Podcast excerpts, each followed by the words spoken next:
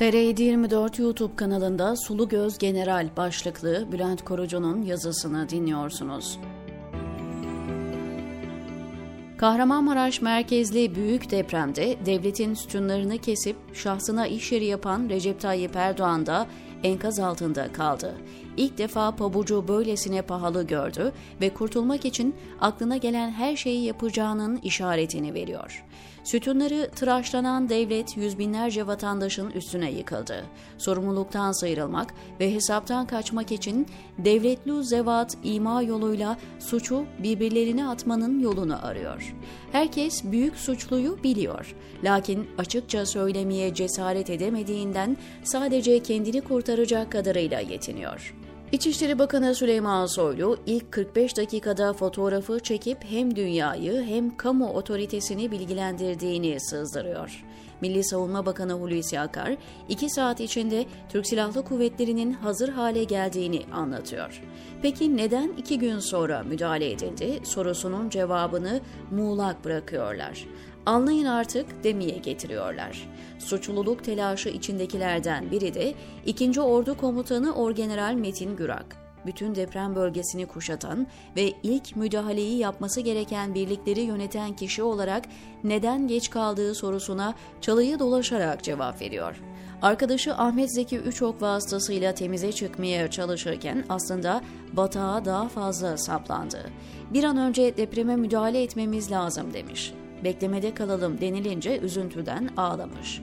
Bak sen şu yufka yürekli generale, müdahale için izin alamayınca çocuk gibi ağlamış. Daha ne yapsın? Nihayetinde emir kolu. Elinden başka bir şey gelmemiş. Gerçi dün Elbistan'da inceleme yaparken güle oynaya çekilmiş fotoğraf kareleri var ama olsun. Hep ağlayacak değil ya. Ayrıca arama kurtarma ve geride kalanlara yardım konusundaki muhteşem başarı yüzünü güldürmüş olabilir.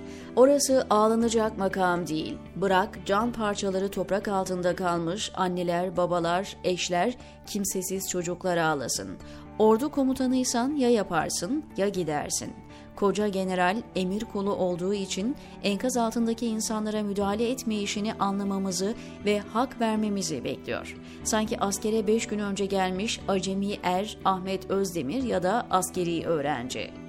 Ahmet Özdemir'i hatırlıyor musunuz? 15 Temmuz'da Emre uyup köprüye çıkan 5 günlük erdi ve 15 defa müebbet hapis cezası verdiler. Metin Gürağı da Emre uyup kurtarmadığı, ölümüne sebep olduğu her can için binlerce kez müebbet vermek gerekmez mi?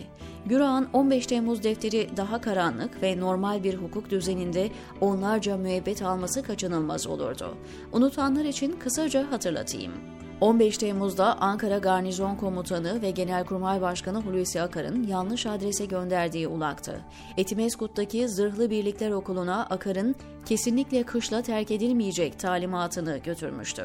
Fakat baştan sona tuhaf bir tercihti çünkü okulun bağlı olduğu Korgeneral Metin İyidil ve Orgeneral Kamil Başoğlu'nun haberleri yoktu. Nihayetinde o birlik sokağa çıkmadı. Buna rağmen iyi dil müebbet aldı, başoğlu emekliye sevk edildi. Tuhaflık buradan sonra artıyor. Ankara'daki diğer zırhlı birlik olan 28. Tümense 38 araçla caddelerde boy gösterdi. O birliğin komutanı kim? Bingo, Metin Gürak ve ona hiçbir şey olmadı. Sorumluluk yüklenmediği askere çıkmayın emrini götürüyor, lakin kendi komutasındaki birliğe söylemiyor. Tam tersine onlara Genelkurmay karargahına saldırı var takviyeye gidin bilgisi ulaşıyor. Yola çıkan 38 zırhlı araçtan 30'u telsiz bağlantısı koptuğu için hedefine ulaşamayıp cadde ortasında mahsur kalıyor. Sokaktaki birliğin komutanı Metin Gürak ceza yerine terfi alıyor, kışlasında kalan birliğin komutanı Metin İyidil'e müebbet veriliyor. Üstelik Gürak'ın ismi görevlendirme listelerinde GATA komutanı olarak geçiyordu. Taşra'daki listelerde adı olanlar dahi giyotinden kurtulamazken üst düzey komutanların en hassas bilgilerine sahip hastaneye atanana dokunulmuyor. Gürak'ın adı yeni bir skandalla tekrar gündemde. Cumhurbaşkanı Erdoğan Malatya'ya deprem teftişine geldiğinde 2. Ordu Komutanı olarak havaalanına karşılamaya gidiyor. Fakat protokol listesinde adı olmadığı için içeri alınmıyor. Bir orgeneral için bundan büyük zul olamaz ancak 15 Temmuz'dan sonra silah arkadaşlarını, aslarını satanların bağrı geniş, tahammülleri yüksek. Gürak'ta hiçbir şey olmamış gibi hayata devam ediyor. Hatta imdatlarına yetişmediği deprem bölgelerini ziyaret edip gülücükler dağıtıyor. Bu arada dikkatinizi yoğunlaştırmamız gereken diğer konu Erdoğan'ın nasıl steril ortamlarda deprem bölgesine gittiğidir.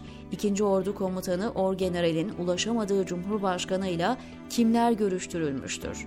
Bu kişiler nasıl seçilmiştir? Varın gerisini siz düşünün. Sahi Gürak neden alınmadı Erdoğan'ın yanına? Sulu göz general ağlayıp moralini bozar diye mi korktular acaba? diyor Bülent Korucu TR724'deki köşesinde.